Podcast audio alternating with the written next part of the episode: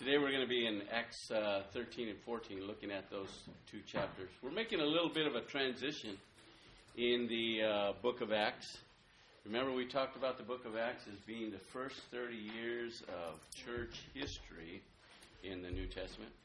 And last week, when uh, Brother Jeremy was uh, sharing about uh, Peter and uh, the vision that he had, and now he knows for certain that God has a ministry to the Gentiles as well.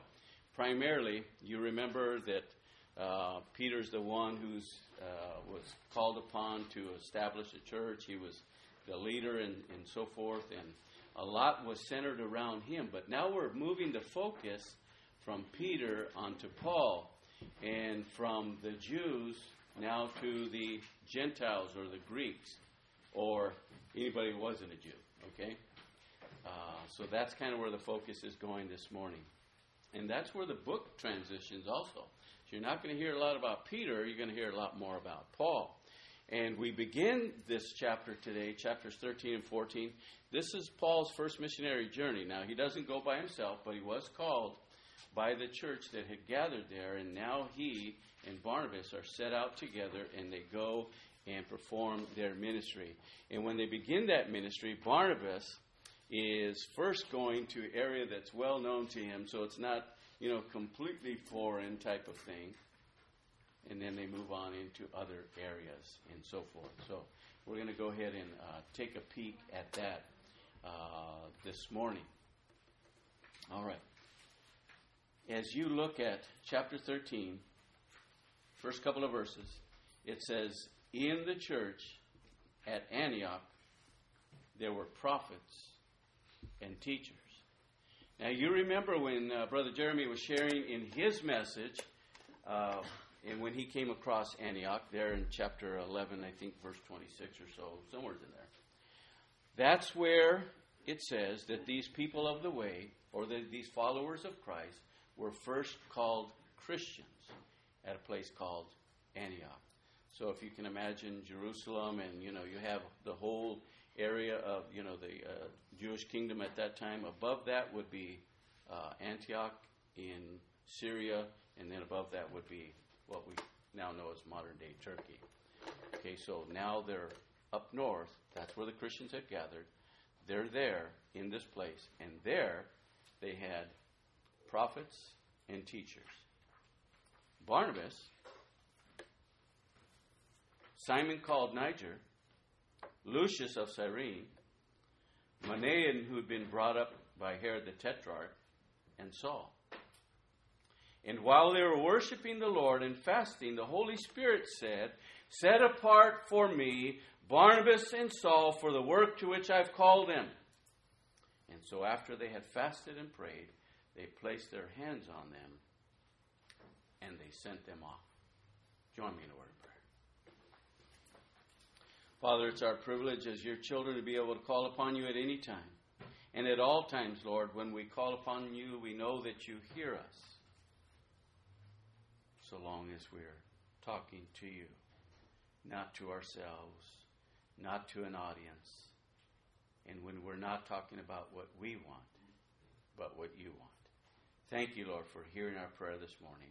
And my prayer would be that as we move through these passages of Scripture, that we would have clarity of mind and understanding in your spirit, that these things would be illuminated in our spiritual mind, and that we might comprehend the truth of them and be able to make application in our own individual lives as well as the life collectively of this church. In your name, Jesus, we pray. Amen. God bless you. All right. So we're looking at uh, Paul's ministry here, huh?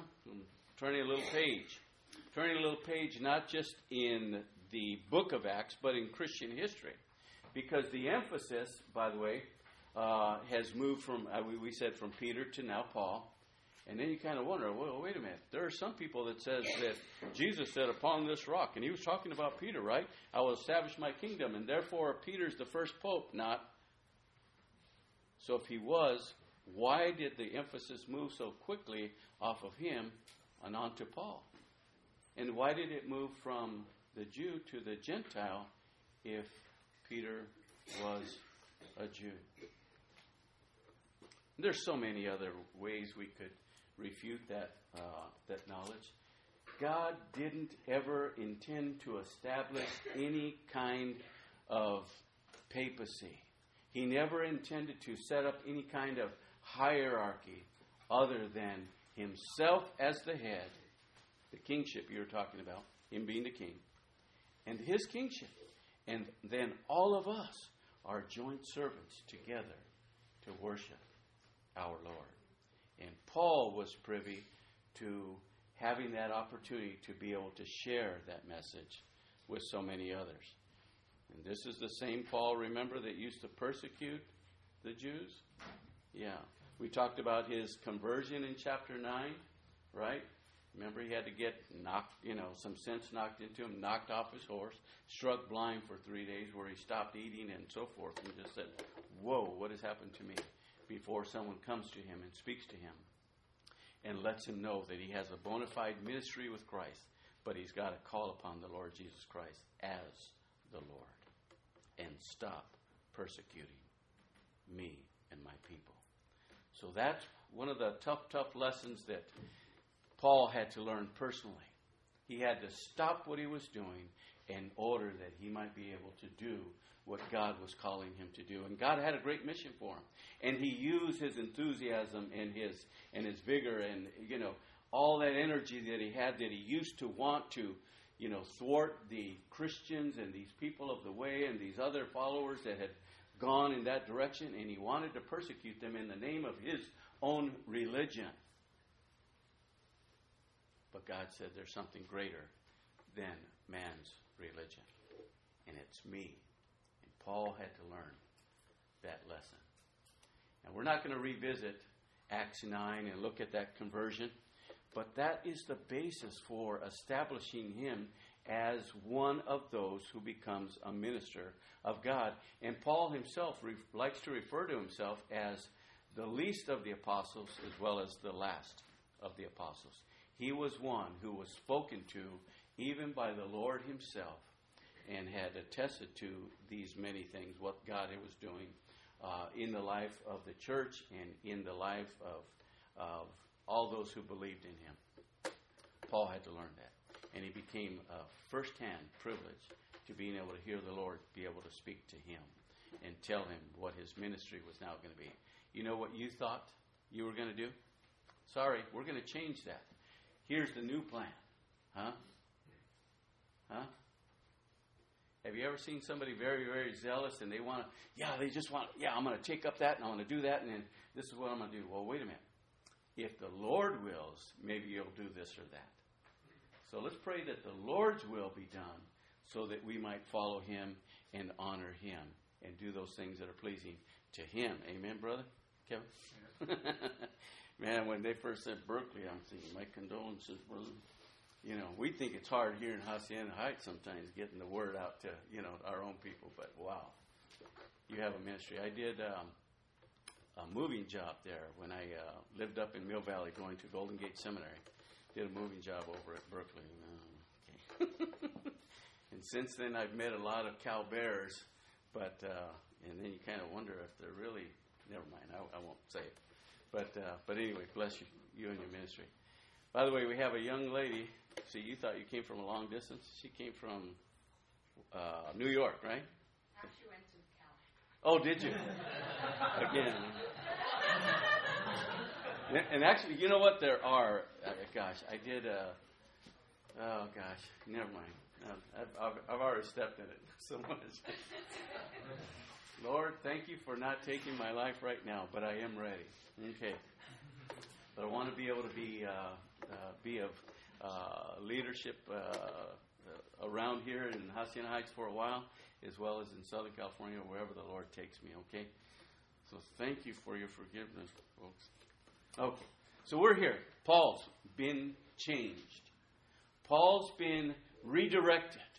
And all the zealousness and all the eagerness and all the enthusiasm and his, you know, his hard working, all of that was put to a different use. And now it was to promote the same gospel that he used to refute. Remember the same people that he wanted to drag up? And by the way, Damascus is not too far from Antioch, it's up in the northern kingdom as well. Damascus is in Syria, where Antioch is. So he wanted to go up there and drag these Christians and imprison them, if not kill them.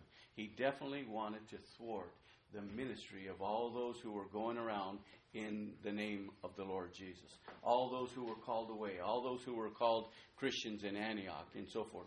Grab them all and just put them all to shame. Shut them all down. That way, his religion would stand up, right?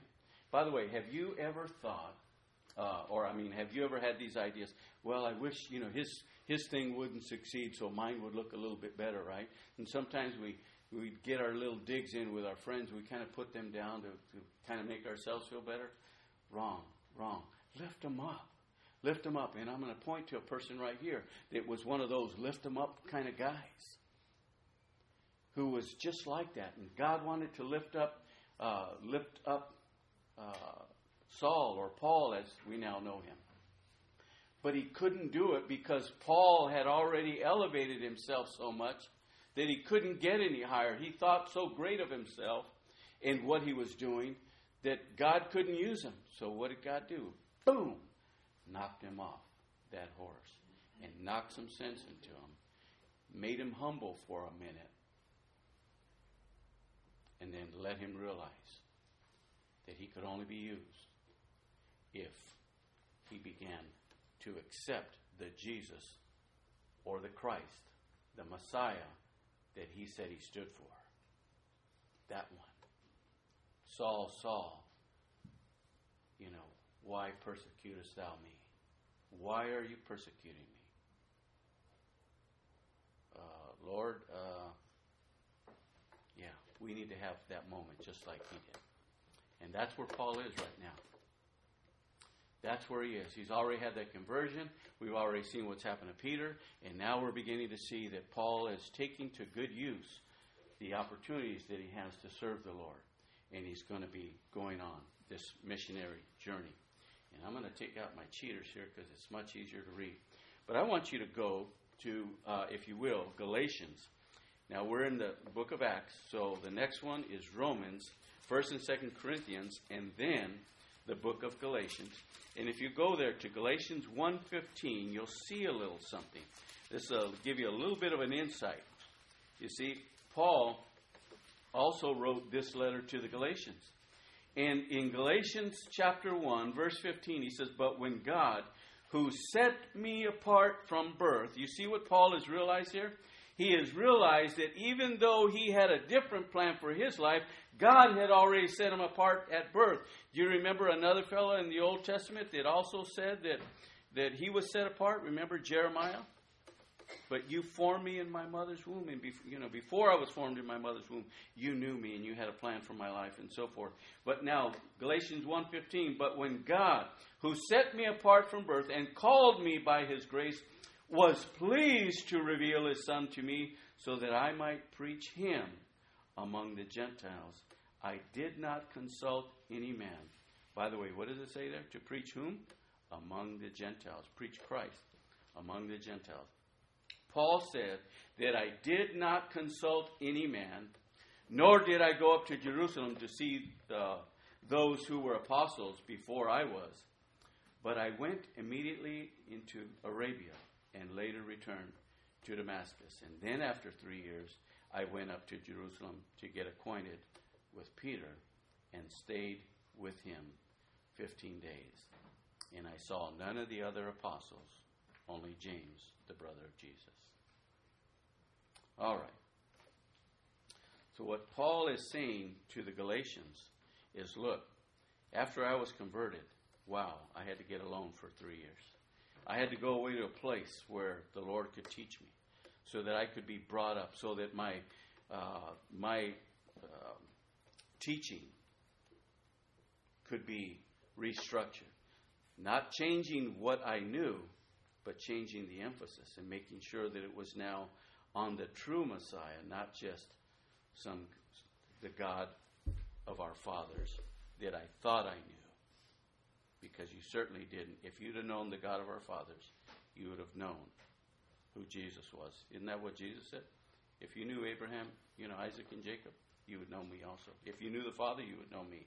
That's what Paul needed to learn. Okay? So there, that's where he was there. So as we continue that study, I want you to turn to the next book. Okay, Acts. Then the next book is Romans. Okay? Romans chapter 1. Romans chapter 1 there. He says, Paul, a servant of Christ Jesus, and called to be an apostle, and set apart for the gospel of God. You see what he refers to himself as? You know how we normally end our letters with in signed love or sincerely or whatever, Joe Smo or you know Joe Smuckatelli or whatever, or uh, you know Susan the um, you know flower maker, whatever. Their letters began with their name and with this purpose. So Paul tells you who he is, a servant of the Lord Jesus Christ, and what his ministry was, called to be an apostle and set apart for the gospel of God. Wow. And then he begins to tell his story. Now, you see in your bulletin, I've recorded for you verse 16, right? Where it says in the bulletin there, For I am not ashamed of the gospel of God, for it is the power of salvation unto the Jew, or to the Jew first, but also to the Greek, or to these Gentiles, the, the non Jew. Okay? And then um, uh, that, that just tells you where his ministry focus was, what God had called him to do. So he always made it his purpose to go to the uh, Jewish, you know, uh, synagogue first, or these uh, teachings, you know, little places where the, the Torah was read and so forth. So he would do that, but he would also make it his focal ministry to go to the Gentiles. So that's where where Paul is there. There's um, one other passage in uh, uh, First Peter. You have to kind of move way far back to the. Uh, so if you want to backtrack from Romans, you have. Uh, I mean, from Revelation, you have uh, Jude and First, Second, Third John, and then you have First, Second Peter. Okay, so First Peter, 15, uh, chapter three, verse fifteen, says, "But in your hearts set apart Christ as Lord.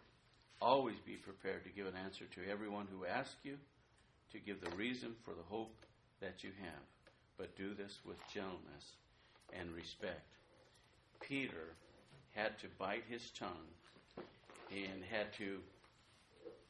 Uh, by the way, he, Peter was rebuked by uh, Paul, necessarily so, because Peter was doing the fakey fakey Christian, and so many of you know that, right? Oh, smile for Jesus, you know, type of thing. And he's sitting down and he's talking about something contrary. And wait a minute, Paul called him out, man, you're a hypocrite. And then Peter had to learn that lesson. Now, I'm not saying that Peter's ministry was over, not at all. He was able to continue to minister, and God restored him to good ministry. Remember, after he doubted, and the Lord, you know, said, "Wait a minute, feed my sheep, you know, shepherd my people, and all that." So he says, he was definitely restored to ministry. So he had that ministry. But that's not to say that he became the limelight. And I'm not to say that Paul became the limelight either. Paul has a tremendous influence in the in the in the uh, heritage of the church as the church began and so forth. Great, great. All that was good, but it's not about Paul himself. When you get over to those letters to the Corinthians, Paul says it's not about Paul, uh, Apollos. It's not about this person. It's not about me, and so forth. It's about Christ. And that's where the emphasis needs to lie. And so now, when they set out to go, I mean, here they are in Antioch. They're praying. There's uh, prophets and teachers there. They're praying, and now the Lord, you know, says to them, "Set apart for me Barnabas and Saul for the work that I have for them." And so the people prayed and fasted, and they sent them on their way. God chose Paul or Saul, as his name was before.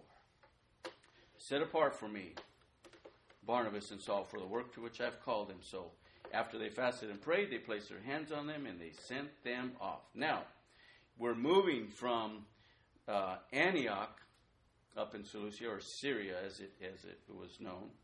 they're moving from Antioch, and it says the two of them,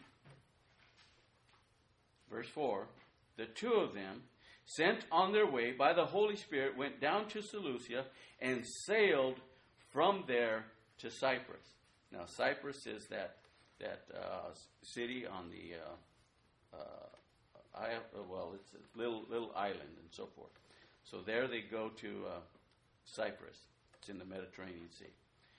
They go over there, and when they arrived at Salamis, one of the little port towns, they proclaimed the word of God in the Jewish synagogues there.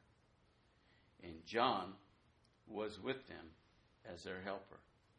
And you remember the story of John Mark or Mark? That's who we're talking about there. That's John. And they traveled through the whole island and they until they came to Paphos, and there they met a Jewish sorcerer, a false prophet named Bar Jesus, who was an attendant of the proconsul Sergius Paulus, and the proconsul, an intelligent man, sent for Barnabas and Saul because he wanted to hear the word of God. But Elymas, the sorcerer, for that is what his name means, opposed them and tried to turn the proconsul from the faith. Then Saul, verse 9, who is also called Paul, filled with the Holy Spirit, looked straight at Elymas and said, You are a child of the devil and an enemy of everything that is right, and you are full of all kinds of deceit and trickery. Will you never stop perverting the right ways of the Lord? And now the hand of the Lord is against you, he said. You're going to be blind, and for a time you'll be unable to see the light of the sun. And immediately a mist and darkness came over him, and he was groping about, seeking someone to lead him by the hand. And when the proconsul saw what had happened, he believed, for he was amazed at the teaching of the Lord. Brother Kevin, your ministry up there and being allowed into that um, that apartment complex with so many different units is, is just tremendous. And that's the influence that Paul was able to have over this proconsular. That's the influence that you're having there. And that's the influence that I pray that we will have here in Hacienda Heights, that these doors will be open for others to see that what we share in the name of the Lord is true and is honest and will prepare the way for the Lord's ministry to continue to move not only in the Heights, but in Southern California and throughout the world. Well, now they move down from Paphos. They are beginning to leave that island. Uh, verse 13. And Paul and his companions sailed to Perga and Pamphylia, and then John left them to uh, John left them to return to Jerusalem. Well, you remember what happened there. You know, uh, I'm not going to talk a lot about uh, John Mark bailing on the ministry. He was a little bit young, maybe uh, didn't have the wherewithal at that particular point. He had the desire, but he wasn't strong enough at that point. And he says, I'm out of here. So he goes on ahead and leaves. Well, we know that that became an issue between Barnabas and Saul, and you'll see that there when we get over to chapter 16 in the uh, book of Acts. You'll see that a little bit later. So, anyway, so the ministry is continuing on. And standing up, verse 16, you know, here's uh, Paul in, in one of the uh, synagogues there. And he motioned with his hand and he said, Men of Israel, and you Gentiles who worship God, listen to me. The God of the people of Israel chose our fathers, and He made the people prosper during their stay in Egypt. With mighty power, He led them out of that country and he endured their conduct for about 40 years in the desert. He overthrew seven nations in Canaan and gave their, their land to this people as their inheritance. And all this took about uh, 450 years. And after that, God gave them judges and so forth. And so he begins to describe the history of the children of Israel. In verse 30, uh, 23 says, From this man's descendant, God has also brought to Israel the Savior, Jesus. He's talking about the descendants of David and before, verse 24, before the coming of Jesus, John preached repentance and baptism to all the people of Israel. And as John was completing his work, he said, Who do you think that I am? And I'm not that one. No, but he is coming after me, whose sandals I'm not worthy to untie. brothers, verse 26, children of Abraham, and you God fearing Gentiles, it is to us, it is up to us that this message of salvation has been sent. This message has been given to us.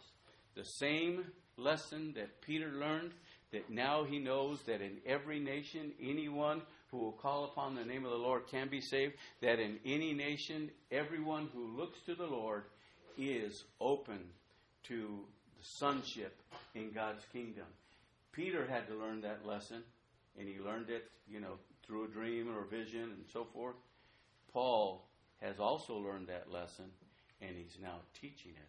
He says, You, the children of Abraham, and you, God fearing Gentiles. Doesn't matter what country you're from. Doesn't matter what your eyes look like, or what your hair looks like, or what your skin color looks like. In every nation, anyone that will call upon me can be saved. Amen. I hope you're still with me. And he says about Jesus. The people of Jerusalem and their rulers did not recognize Jesus. Yet in condemning him, they fulfilled the words of the prophets that are read every Sabbath. And though they found no proper ground for a death sentence, they asked Pilate to have him executed. And when they carried out all that was written about him, they took him down from the tree and they laid him in a tomb. But God, verse 30, it says, but God raised him from the dead. And for as many days as he was, and for many days he was seen by those who had traveled with him from Galilee to Jerusalem. And they are now witnesses to all these things. Therefore, brothers, verse 38, I want you to know that through Jesus, the forgiveness of sins is proclaimed to you. And through him, everyone who believes is just, justified from everything you could not be justified from by the law of Moses. Take care what the prophet said. In Paul and Barnabas, verse 42, were leaving the synagogue. The people invited them to speak about these things the next Sabbath.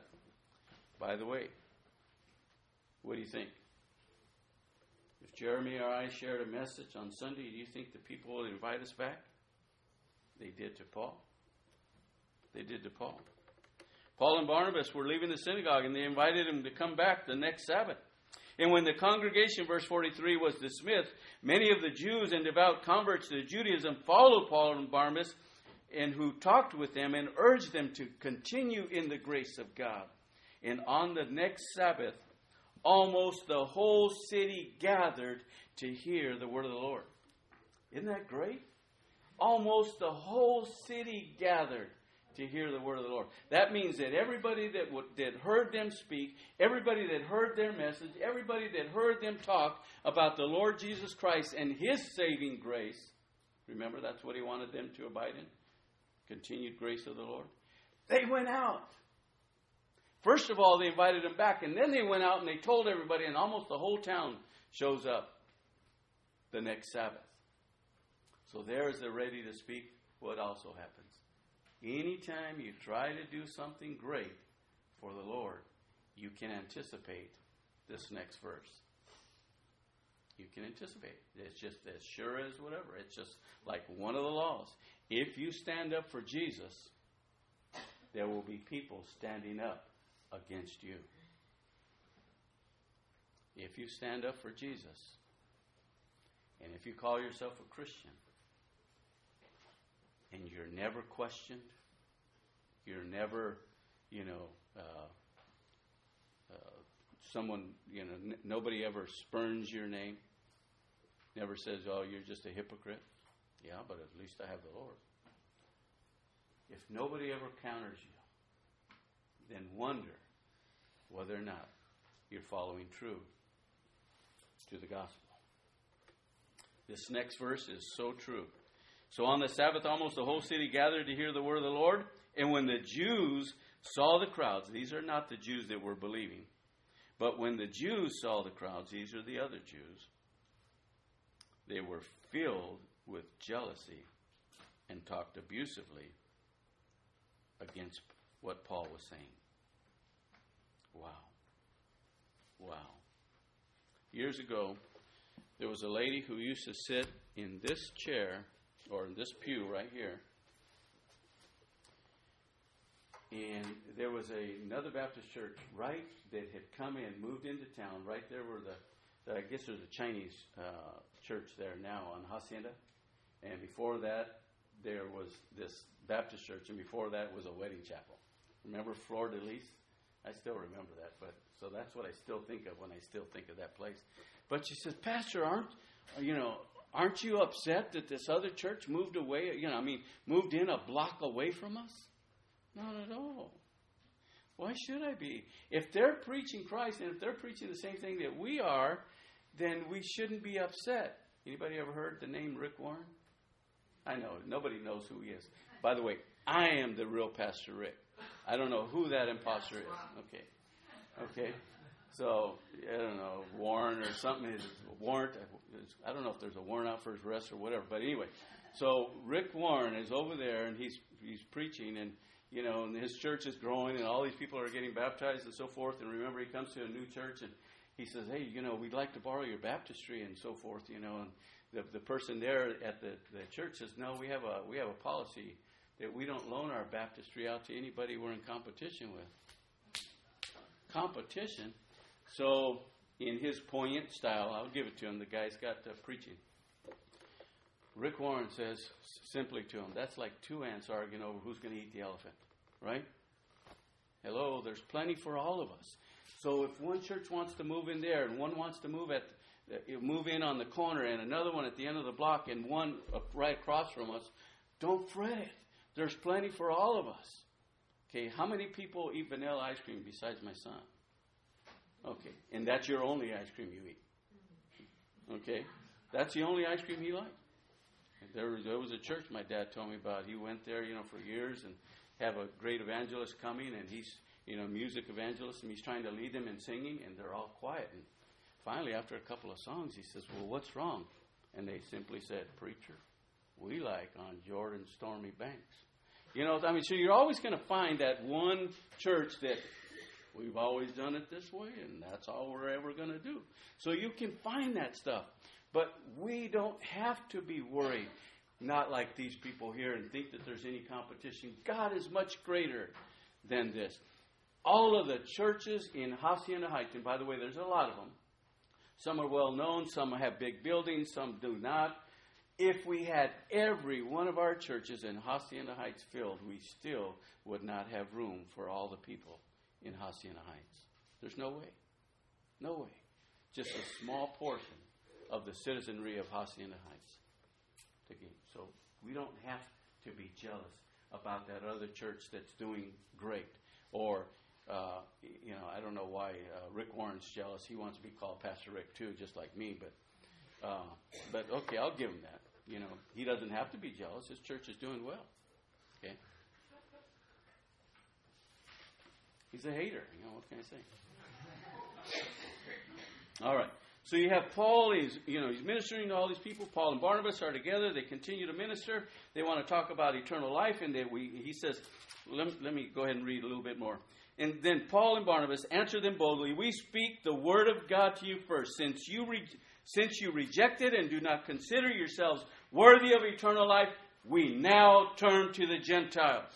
I hope I made that clear as I was reading these verses before from Galatians and from Romans and, and so forth, that his ministry, he knew he was called to the Gentiles, but he now can say very convincingly, you know, now, well, okay, if you're jealous, then we'll just go to the Gentiles. We don't have to go to your synagogue we now turn to the Gentiles. For this is what the Lord has commanded us. I've made you a light for the Gentiles, that you may bring salvation to the ends of the earth. By the way, do you see that there? Remember what Acts 1 8 says?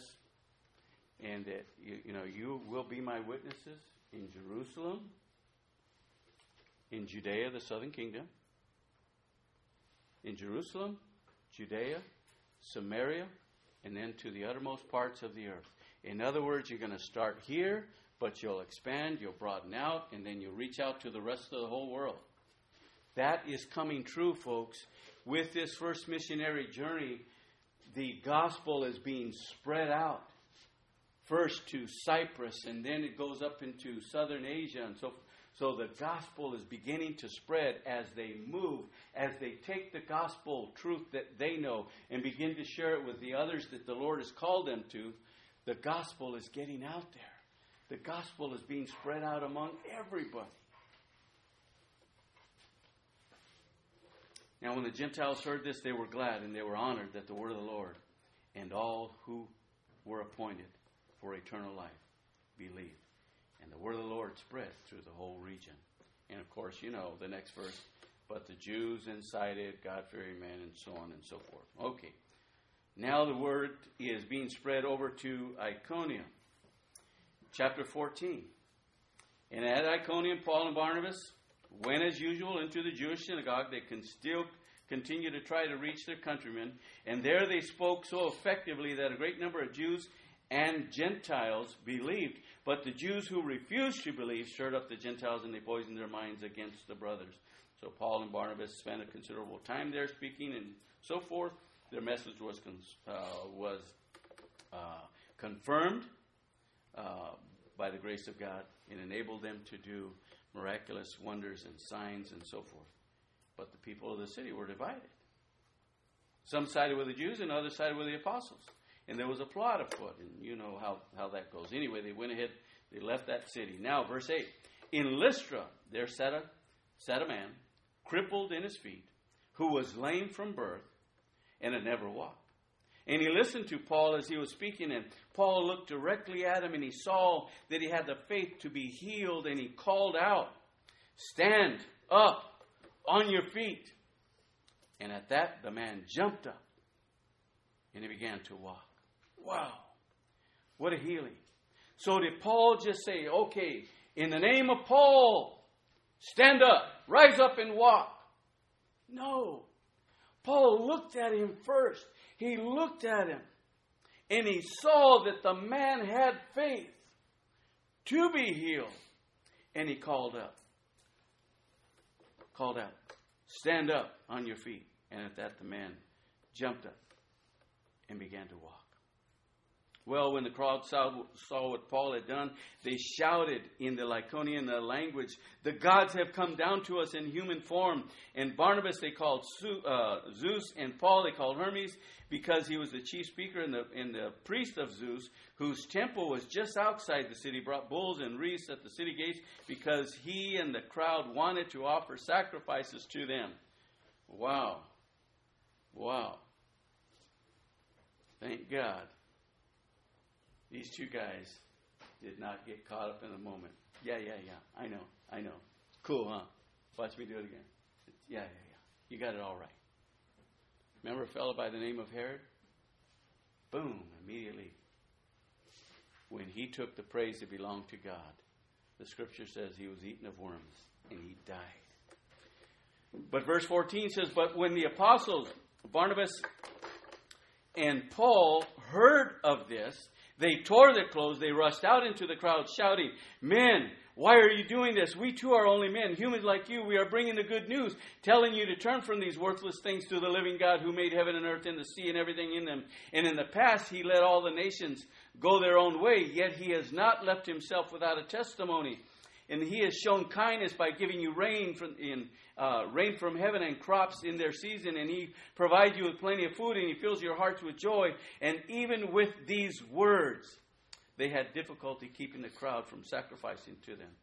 But Paul and Barnabas wanted to make it very, very clear that they were only men, and that it was God they were preaching, and that God should get the glory. And it was God who had provided for them, and God who had been their deliverer and sustainer. Well, verse 19 says Then some of the Jews from Antioch and Iconium who had won over the crowd uh, uh, came, you know, it, kind of followed up. okay, they followed him there, you know, the, some of the haters. They went over there. And they convinced the crowd to go against him. So it says they stoned Paul and they dragged him outside the city and thinking he was dead. But after the disciples gathered around him, and they got him up, and they went back to the city the next day, Barnabas. And it says that Barnabas uh, went down to Attalia. Oh, excuse me, to, uh, to Derbe. I was reading a paragraph ahead. Wow. The ministry of the gospel or the good news is getting out there through these towns, but it's not without opposition. It's not without difficulty. It is to say that any time we venture to do something good for the Lord, even though there'll be good results, there'll also be great opposition that's commensurate with it. So don't expect only success. Expect opposition to that success or jealousy from your own people. Right? That comes. Well, they go ahead and they return to Antioch in Syria, and that's the end of the first missionary journey. They had preached the good news in every city with large numbers of disciples coming and so forth. They were strengthening the disciples and encouraging them to remain true to the faith. And they said, We must go through many hardships to enter the kingdom of God. True, true. And Paul and Barnabas appointed elders for them in each church, and with prayer and fasting committed them to the Lord, in whom they had put their trust. And after going through Pisidia, they came to Pamphylia, and when they had preached the word in Perga, they went down to Attalia, and from Attalia they sailed back to Antioch, where they had been committed to the grace of God for the work that they had now completed. And on arriving there, they gathered the church together and reported all that God had done through them and how He had opened the door of faith to the Gentiles. And it says they stayed there with the disciples for a long time. It takes time when missionaries go abroad and when they begin to minister, and you see it says they took time to minister to them, they proclaimed the truth to them, they allowed time for the people to come and gather and teach them some more, and so they're faithful about their teaching and in their travels, but they also set up elders there. They didn't just do the wham bam and see you later. They went in there, not a flash in the pan. They went into minister, they carried the truth of the gospel, and they also set up elders or leaders in each one of these places that they went so that there would be somebody they could respond to and follow up with. And by the way, when we get over to chapter 16, you'll see that again. Now they decide, hey, wait a minute, maybe we should go back and check on these churches, check on these missions, and make sure they're still following through, make sure that they have everything they need, and so forth. So we're going to see that a little bit next time. But for this time, you see that as we've gone through our study, we've we've turned gears. You know, in the Book of Acts, we've gone through the end, basically, of uh, the you know uh, the proclaimed part of uh, Peter's ministry, and now you see that the ministry is beginning to expand outside of Jerusalem, outside of their comfort zone, or outside their region, to other peoples with other languages and other cultures and other ideas. You saw right here, these people believed in Zeus and Hermes. And wait a minute. No, no, no, no. We're people just like you. Don't sacrifice to us. Sacrifice to the one true and living God. They stayed true to their message, but they faced opposition nonetheless. I want to charge you with being true to the message yourself. You already know the gospel. And if you don't know the gospel, talk to anyone else here. Let's know what we believe ourselves, right? And then we can tell what's counterfeit. We can tell what else doesn't fit. These all there's all these different other gods and all these different ideas, and you know when even if you turn on you know one of these Christian uh, shows and you know it's supposed to be about ministry and so forth, and yeah, we believe in the Trinity. In fact, we believe in a Trinity of the Trinity. So there's not just you know Father God, the Holy Spirit, and the Lord Jesus Christ. But there's a trinity of the Father, there's a trinity of the Son, there's a trinity of the Spirit. What? Okay, so when people start getting off in other directions, you stay true to your word. And when they confront you and say, well, you don't know what you're talking about, just go back to the word that you know. Stick close to that, and you won't go astray. By the way, where do you find your boldness to speak up? You find it in the truth that you know.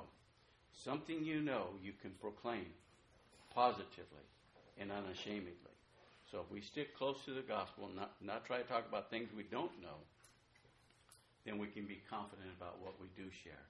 And come what may, these other arguments, these uh, jealous haters or actual opposition to the truth we're sharing. It doesn't matter. We stand in Christ. And in Him, we are more than conquerors. Amen? Isn't that what the scriptures say? We are more than conquerors through Christ. When you read there in Romans 8.31 that uh, me and, you know, that, that uh, I'm just going to read it. I'm starting to draw a blank here. Scripture verse I learned a long time ago, and now I find myself for forgetting some of what uh, uh, of what I've, I've learned. What then shall we say in response to this? If God is for us, hmm? if God is for us, who can be against us? Don't worry about anybody else. If you're with God, then God's for you. You don't have to worry about anybody else. God bless you.